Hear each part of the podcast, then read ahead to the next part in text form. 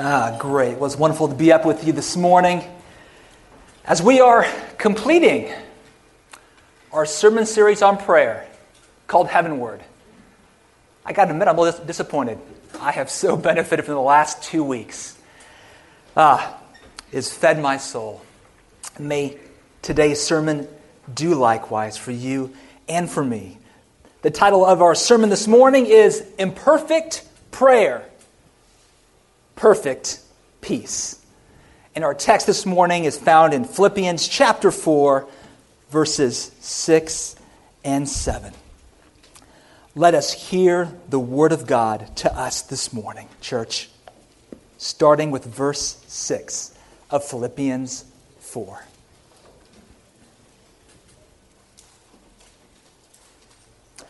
Do not be anxious about anything but in everything, by prayer and supplication, with thanksgiving, let your requests be known to God. And the peace of God, which surpasses all understanding, will guard your hearts and your minds in Christ Jesus. Let's pray. Oh Lord, this text that was just read. Oh Lord, for many of us, it is a familiar text, it is a well worn path.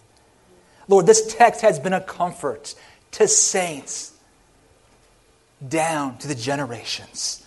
But Lord, I ask this morning these words would be functioning in our lives. For Lord, I believe these words, the truths contained in these words, have the power this morning to pull us out of the deepest ditch, to rescue us from the mire and muck of sin, anxiety, and depression. Lord, to set us on your wings that we may fly, that we may fly heavenward this morning. So, Lord, we ask, Word of God, speak. Holy Spirit, illuminate these words this morning that we may believe. Amen. Amen. Well, after Denise's write up several weeks ago about the most interesting pastor in the world, I thought it was time for a little truthful disclosure. Uh, there is one thing that I have feared most of my life. It's not wild beasts, it's not cliffs, it's not storms, it's not earthquakes, it's not being lost at sea, it's not poverty, it's not the threat of imprisonment, it's not physical violence. I've encountered most all of that, as Denise reminded me of several weeks ago. No, it's none of these. You know what it is? It's public speaking. Probably nothing has caused me more anxiety than the notion of speaking before a group of people. You know what? To be up here, it's really scary at times. That is being the center of attention. Growing up, there was one thing that could keep me awake at night and give me nightmares. It was the dread of speaking before my classmates, of giving an oral report. I'm, I'm not just talking about elementary school, I'm talking about college as well. In fact, in college, I successfully avoided every professor in my department that required oral presentations to be given. And I did it on purpose. I graduated according to my memory without having given one graded oral exam. Oh, I could write. Just don't ask me to speak. Articulation has always been a problem and so is my pride. Not a good combo for a pastor, is it? But as much as I've wanted to be rid of such anxiety, nothing, nothing has taught me to pray more than my very sin and weakness, than my fear of man, especially when it comes to speaking. Nothing has driven me to my knees in more desperation and dependence than my own anxiety, my own sin, my own weakness, yes, my own lack. The church, oh, there is wonderful news this morning. God has given us the antidote to anxiety. It's called prayer. And it's prayer which accesses the promised peace of God. See, prayer is not only the prescription to your anxiety, but your anxiety may be the very means that God uses to teach you how to pray. I'm talking about messy prayers. I'm talking about not so eloquent prayers.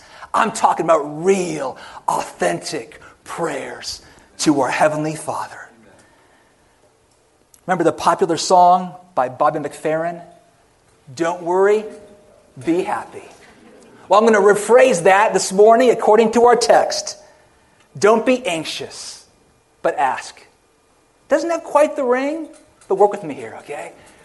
Don't be anxious, but ask. That is my proposition this morning. But it's also a command from Scripture. And it's a command with a promise that you may experience the perfect peace of God. So let's look again at our text, starting with verse 6, that very first part. 6a. Do not be anxious about anything. To quote Robert D. Jones in his excellent article, Getting to the Heart of Your Worry, quote, Perhaps no single problem plagues people more than worry or anxiety. It may arise suddenly, it may accompany you daily. It saps your sleep, drains your joy, exhausts your energy, ruins your relationships and aggravates your body ailments. For some people, worry is chronic and crippling. For all of us, worry is one of the most typical everyday sin, sins. We worry. We worry about our finances. We worry about our health. We worry about our children. We worry about the weather. We worry about what to wear. We worry about getting a parking spot or getting that seat. You name it, we worry about it. From the monumental to the mundane. But may I venture to say that do not be anxious is the most neglected command in the Bible. And thus, worry is one of the most acceptable sins. I believe in the church today. Why? because it's so typical. It is so common. And it was no different for the Philippians. They apparently had anxiety issues too. For all the con- commendation they received from Paul in this letter, they too shared the same temptation toward anxiety as we do.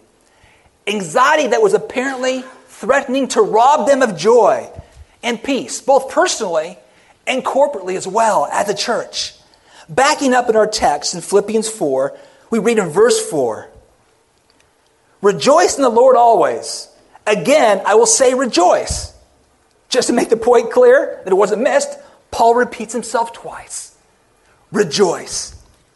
Whatever the situation, Paul is saying, rejoice in the Lord. Always. Let your reasonableness be known to everyone. The Lord is at hand. In other words, get the Lord God in the game. Paul is saying, get him into your world. Get him into that very situation that tempts you to be joyless and to be anxious. And then we arrive at verse 6. Do not be anxious about anything. Anything.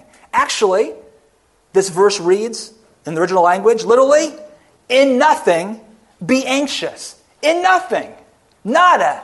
Zip. Zilch. Zero. Nothing. Nothing. In other words, there, church is no excuse for anxiety. There are no loopholes. Why? Because anxiety is a sin. It's a crippling sin. And at its root is the bitter fruit of unbelief. Unbelief. Listen to Christ's word in his great discourse on the Sermon on the Mount in Matthew chapter 6, verses 30 through 33. I'll just read it to you. But if God so clothes the grass of the field, which today is alive and tomorrow is thrown into the oven, will he not much more clothe you, O you of little faith? Therefore, do not be anxious, saying, What shall we eat? Or what shall we drink? Or what shall we wear? For the Gentiles seek after all these things, and your heavenly Father knows that you need them all. But seek first the kingdom of God and his righteousness, and all these things will be added to you. Did you catch that phrase? O you of little faith, do not be anxious. Do you see it, church? Anxiety problems are ultimately faith problems, the sin of unbelief. Well, Corey, faith in what? Faith in whom? Faith in God. Faith in God's promised provision. Faith in God's future grace to provide all that you need when you will need it in Christ Jesus. Left to ourselves, we are worry machines. We're like a jukebox. Put in a quarter, mention a topic, and we'll sing a song of woe, a song of worry, a tale of unbelief.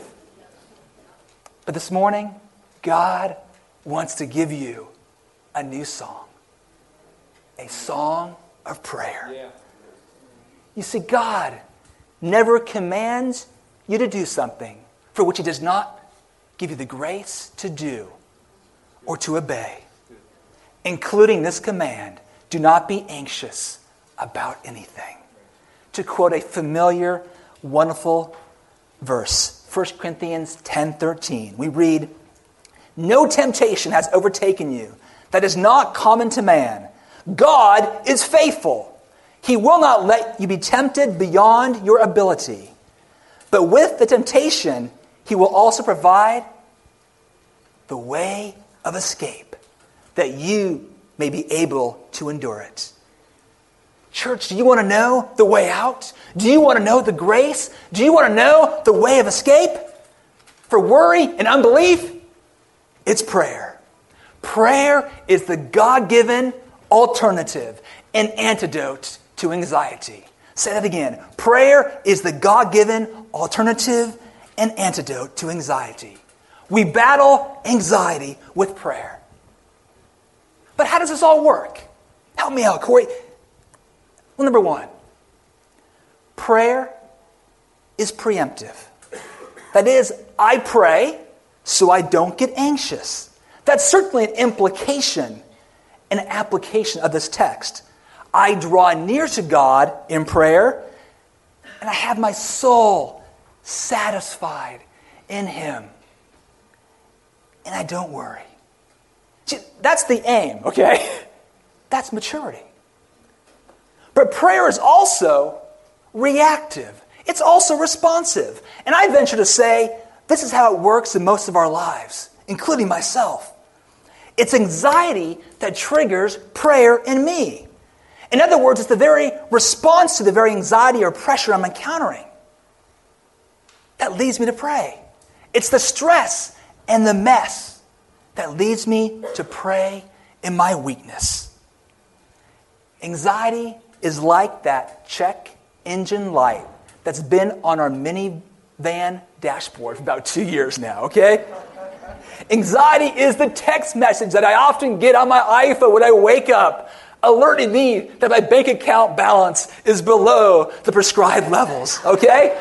Church, heed the dashboard lights. Do not ignore the text.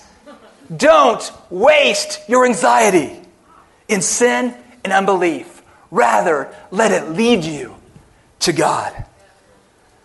Don't be anxious, but ask. This is where the text is driving and leading us to. Point two. Number one, don't be anxious. Point two, but ask. Paul says it this way in verse 6, the second part of verse 6. Let your request be made known to God. You see, just as don't be anxious about anything is a command, this too is a command. It's a command, not a suggestion. Let your request be made known to God. Well, how do we let a request be made known to God?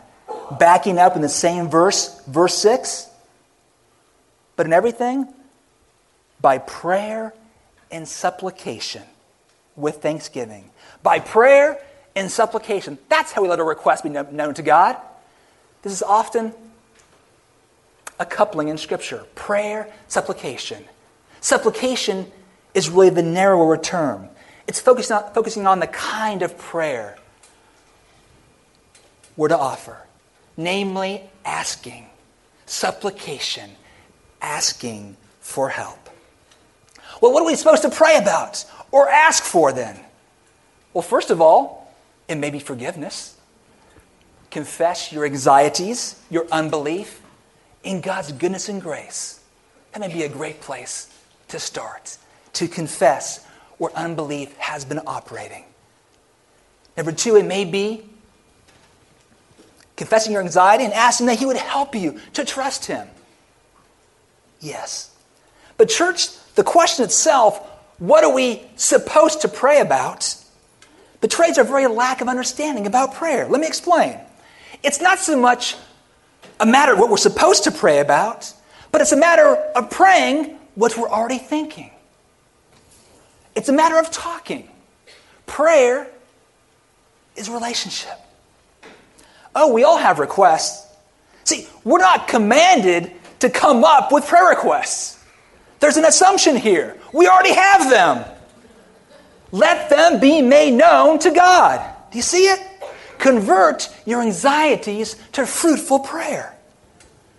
You see, verse 6 implies that we're to pray about that which concerns us, whatever may tempt you to anxiety or to worry.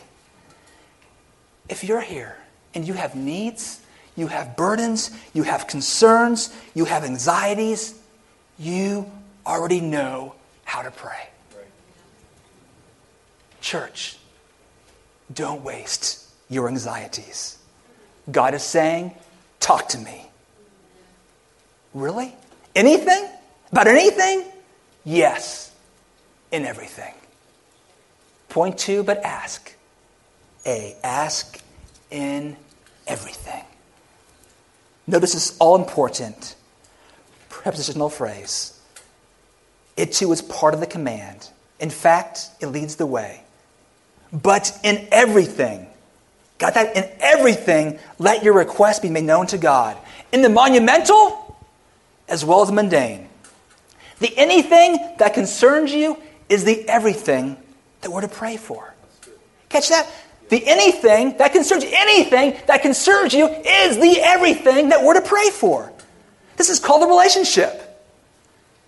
You, you, you mean I can like pray that it doesn't rain for my child's baseball game or outdoor birthday party?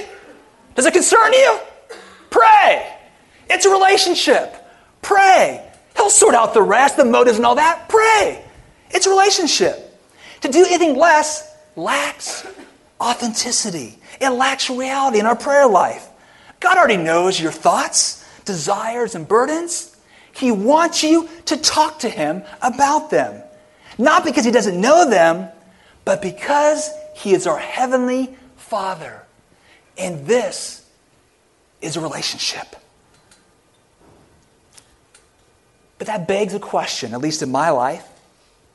why don't I do this more? Why don't I ask? One reason may be self sufficiency. If supplication is asking for help, I'm not really convinced I need much help. That's just a part of a constellation of sins under the banner of pride. But there's another reason why we don't convert our needs and concerns into prayer.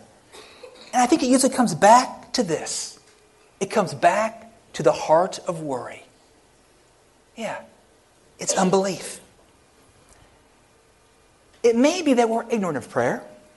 But more often than not, we as Christians, we're just not totally convinced that God really means what he says regarding prayer. When he says, ask.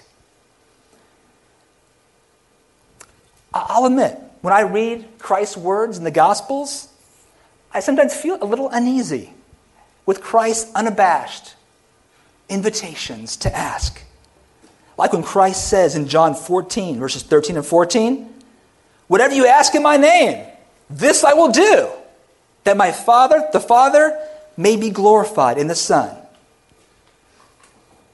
Parenthetical note, just in case you didn't get it. Next verse. If you ask me anything in my name, I will do it. No less than six times does Christ say, Ask, and I will give it to you, including Luke 11, which Jose spoke on a couple weeks ago. Well, is Christ serious? I mean, where's the qualifiers? Give me the fine print. You know what? Christ seldom felt obliged to give us the fine print. And neither does Paul. Look, aren't we to ask according to God's will? Aren't we to ask to glorify His name? Aren't we to ask abiding in Him? Yes. But here's the point prayer is not a formula. It's not about getting the prayer right, just right. But, but, but, but, what if my motives aren't pure? I got a secret. If you wait until your motives are pure, you'll never pray. But what if I ask something that's, well, not according to God's will? Got another secret for you. You're never going to know God's will completely. That is His secret will. Well, can I pray about maybe buying that house? I, don't know if God wants me to, to have that house. Neither do I. Does it concern you? Pray. Ask. God, through Christ, is saying, ask, ask, ask. I love how Paul Miller puts it in his book, The Praying Life. The quote's up there on the screen. Jesus isn't just the Savior of my life, He's the Savior of my prayers. Asking in Jesus' name isn't something I have to get right so my prayers are perfect. It is one more gift of God because my prayers are so imperfect. Oh, that is good news. Church, come to the one who directs and perfects our prayers as Christians, as God's children, our prayer through Jesus enjoys the same acceptance as Christ's prayer. Do you believe that? Jesus has justified our prayer. We can come to Him with confidence in prayer. Our confidence is not that our prayers are just right or perfect, but that Christ, our Savior and mediator, is perfect.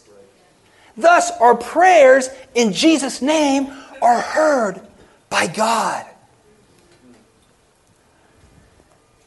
Well, I don't know, maybe at this point here, okay, I want to believe that, but I'm still feeling a little uncomfortable here. I mean, does that mean I can just go and ask God for a billion dollars and He'll give it to me? Name it? and claim it? Oh, church, don't miss this. The Father won't just give us anything we want, He will give us even better. He will give us even better. Remember Jose's message two weeks ago from Luke 11, quoting from Luke 11, verse 11. What father among you, if his son asks for a fish, will instead of fish give him a serpent? Or in verse 12, give him a scorpion? He won't. Well, the converse is true as well. We were discussing this in our home group this past Wednesday. If we ask for a serpent or a scorpion, our Heavenly Father won't give it to you because He's committed to giving you something better. Follow me on this one. Hear the Word of God. James 4, verses 2 and 3. James says it this way You do not have because you do not ask. You ask and you do not receive because you ask wrongly to spend it on your passions. James 4, that passage is not just rebuke. May it be a comfort to us as well in our very imperfect prayers. As we we're discussing this in home group on Wednesday, and we got to this point, someone in our home group ecstatically said, That's cool! That's way cool! Do you see the freedom in it? Go ahead and ask. God will perfect and correct your prayers in Christ Jesus. And He will refine your and my motives in the process. You see, to ask forces you and me to do something. It forces me and you to look at the fine print Christ's invitation to pray. Well, am I abiding in Christ? Am I desiring God's glory in this prayer? Am I praying according to His revealed will, Scripture? See, it's through prayer that God matures us. It's through prayer that God reveals our hearts and motives. It's through prayer that God deepens our relationship with Him as His children. But we must pray. We must ask. It's what children do. Dad, I'm hungry. Can I have something to eat? Dad, can I buy that airsoft gun? I want to blow someone up. Dad, I'm bored. Can I go play with my friends? It's natural for any young child to ask a loving, benevolent father. But you know what? Something can happen, can it? Unbelief, cynicism can creep in, and it's poisonous.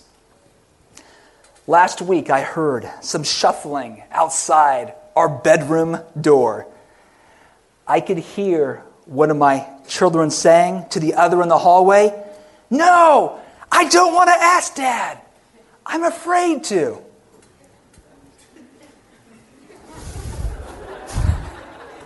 Guys, oh, that broke my heart.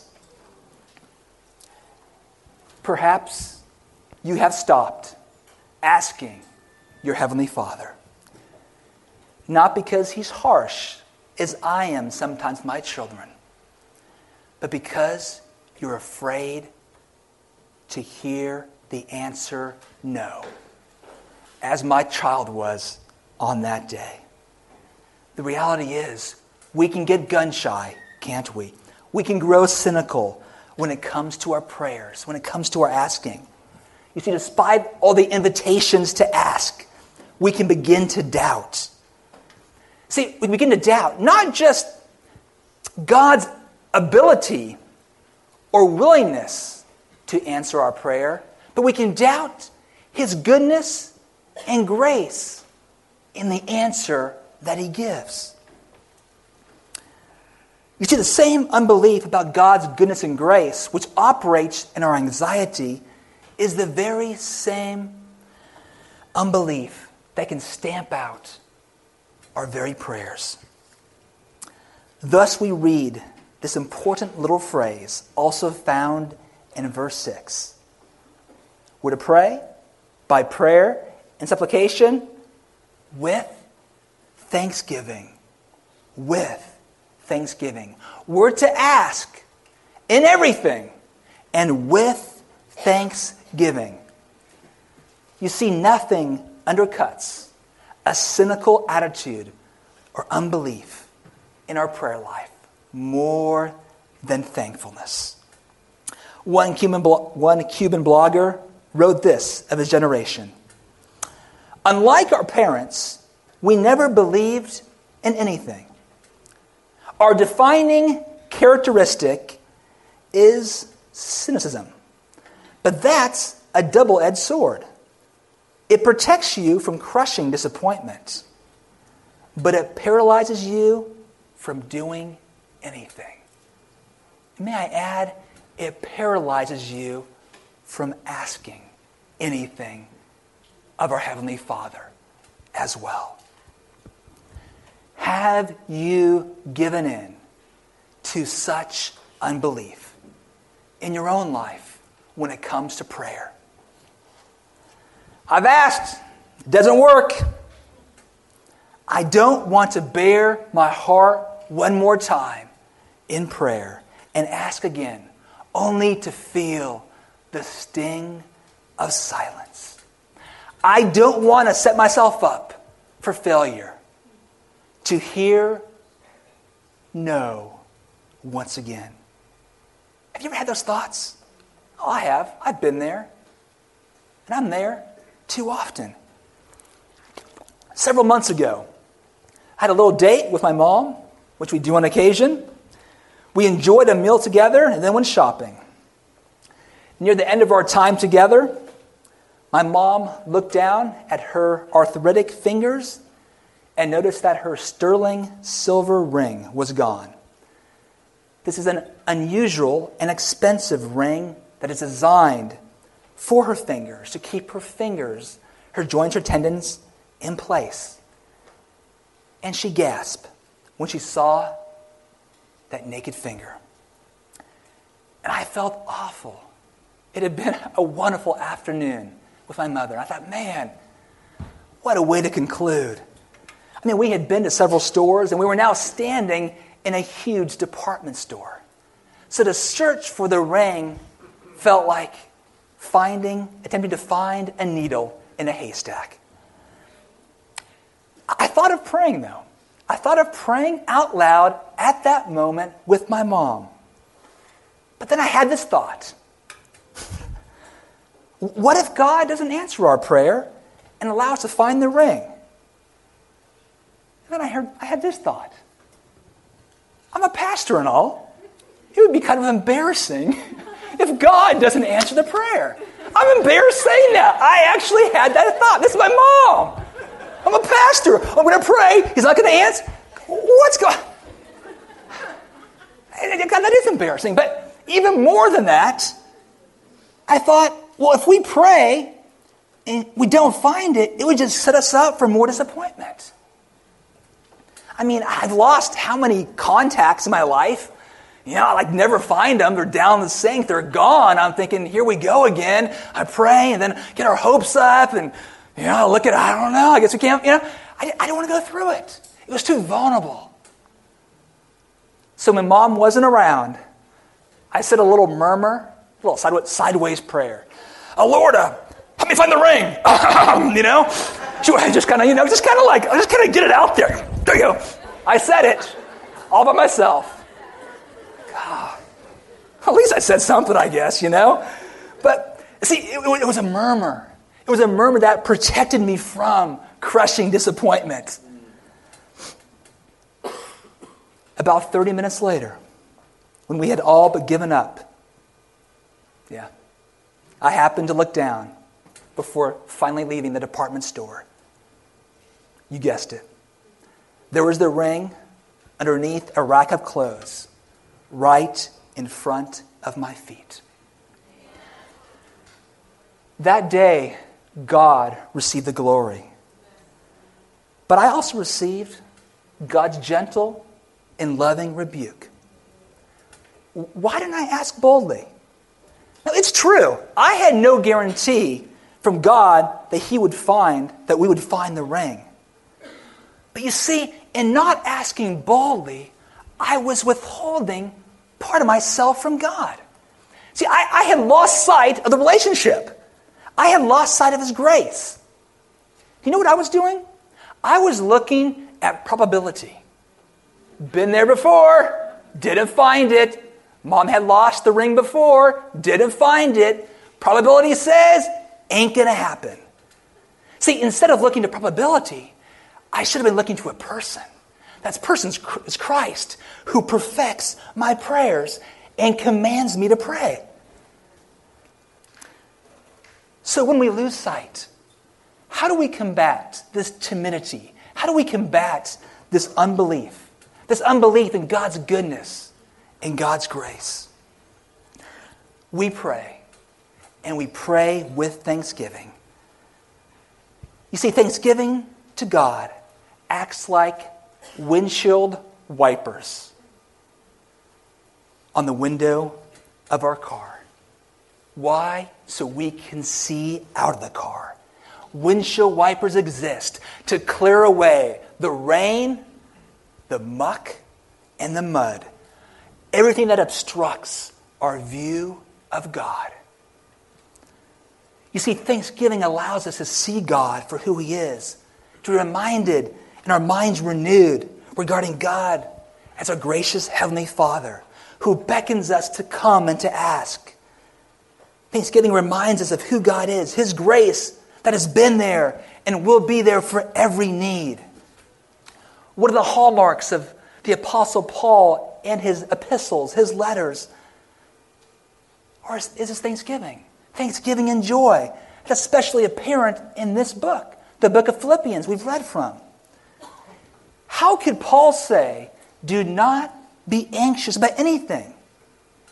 Church, we tend to forget Paul was writing this from prison. From prison. He had plenty of reason to doubt. Did he not? things were not going swimmingly for the Apostle Paul when he wrote this. In the churches, read the epistles. There's a lot going on, and it ain't pretty. And he's in prison. Oh, but Paul had his windshield wipers working. He had that new unibody windshield wiper that I just, I just purchased, man, wiping away every drop. That he could see God in all his glory and grace. You see, Paul's eyes were trained to see God at work. His eyes were trained to see grace and to anticipate it. He saw it in the Philippians. He even saw God's grace in his very imprisonment. Read the epistle. That's what Thanksgiving does. And that's our command. And what's the result?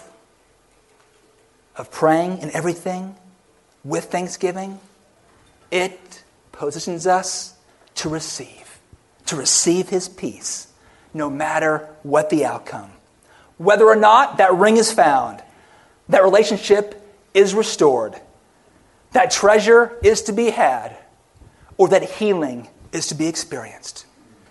Oh, church, don't be anxious, but ask. Ask in everything Ask with thanksgiving. And thirdly, why? That you may experience his peace. Oh, a peace which surpasses understanding. Not a peace based on prayers that are answered exactly according to my wishes. Not even a peace based on prayers that make logical sense to me. They usually don't. No, a peace that transcends our finite, limited understanding. A peace that is supernatural. A peace. How can we have peace?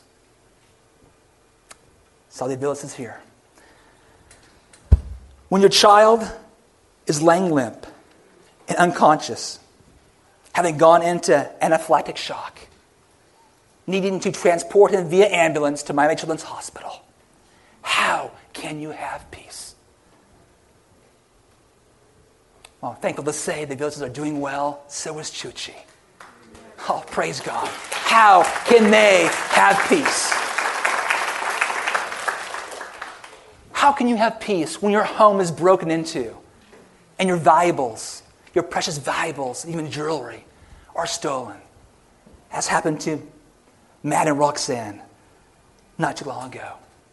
They too, hearing from them via email, are doing well. How can you have peace?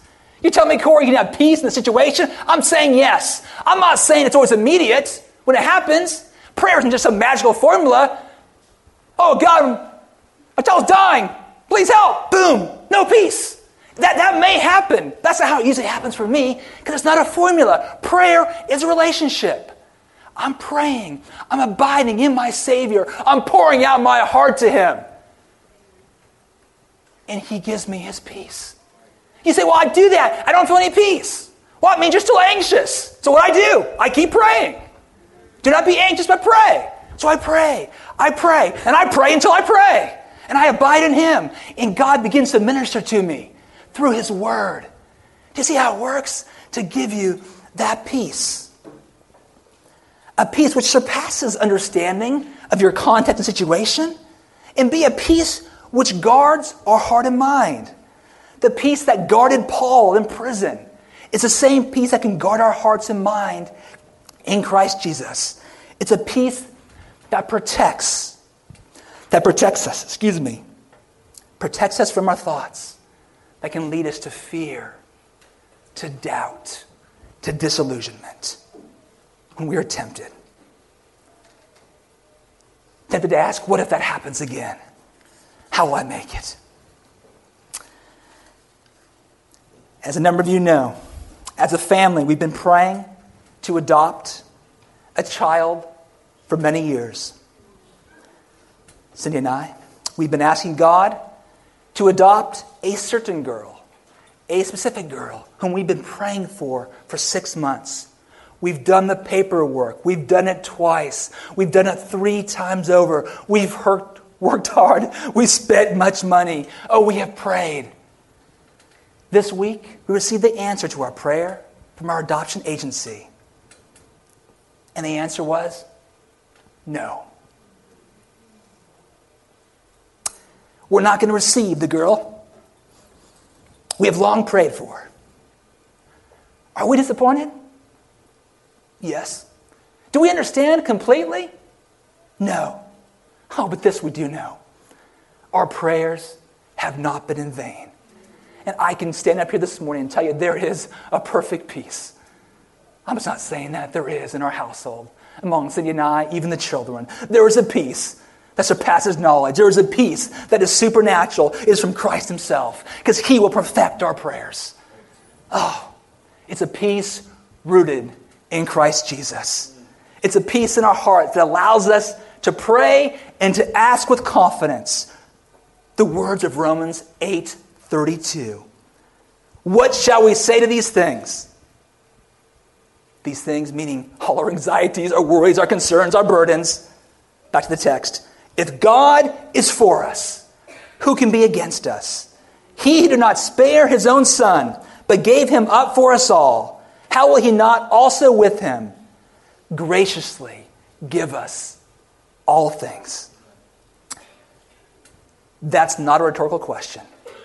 Our Father, our Heavenly Father, will graciously give us all things we need in Christ Jesus.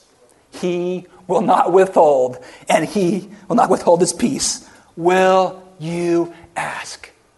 Will you? Church, let's come to the one. Come to the one who directs and perfects our prayers. Come with your requests. Come with your worries.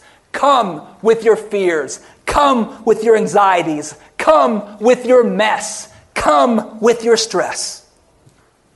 Come and ask. You know what? I experience that peace and that truth afresh every time I come up here and talk to you all. now as a pastor, as one who speaks before you all. And I look forward to it every time. That is God's grace. Church, I know not of perfect prayers. I've never uttered one. But I know the one who perfects my prayers and bids me to come. Come, ask, ask boldly, and receive his perfect peace today. Let's pray.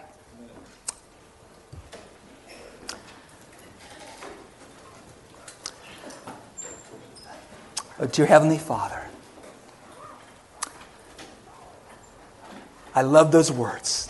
Heavenly Father, we come to you this morning once again as your children. We come asking in Christ's name. Oh, Father, give us the boldness to ask. You know the worries and the concerns and the burdens of our heart. So, Father, even now, even now as we sing, we give them to you. We cast our anxieties upon you. We give them to you. And we give them to you with thanksgiving. And we ask, Lord, that you would remove those very anxieties today, that you would deal with our hearts, that we may trust you. And we ask that we receive the gift of your perfect peace. So, Lord, we come to you. We come messy. We come stressed. We come in the mess and we offer up to you our very imperfect prayers. But Lord, take those prayers as we utter them even now and perfect them and answer them for our good and for your glory, we pray. Amen.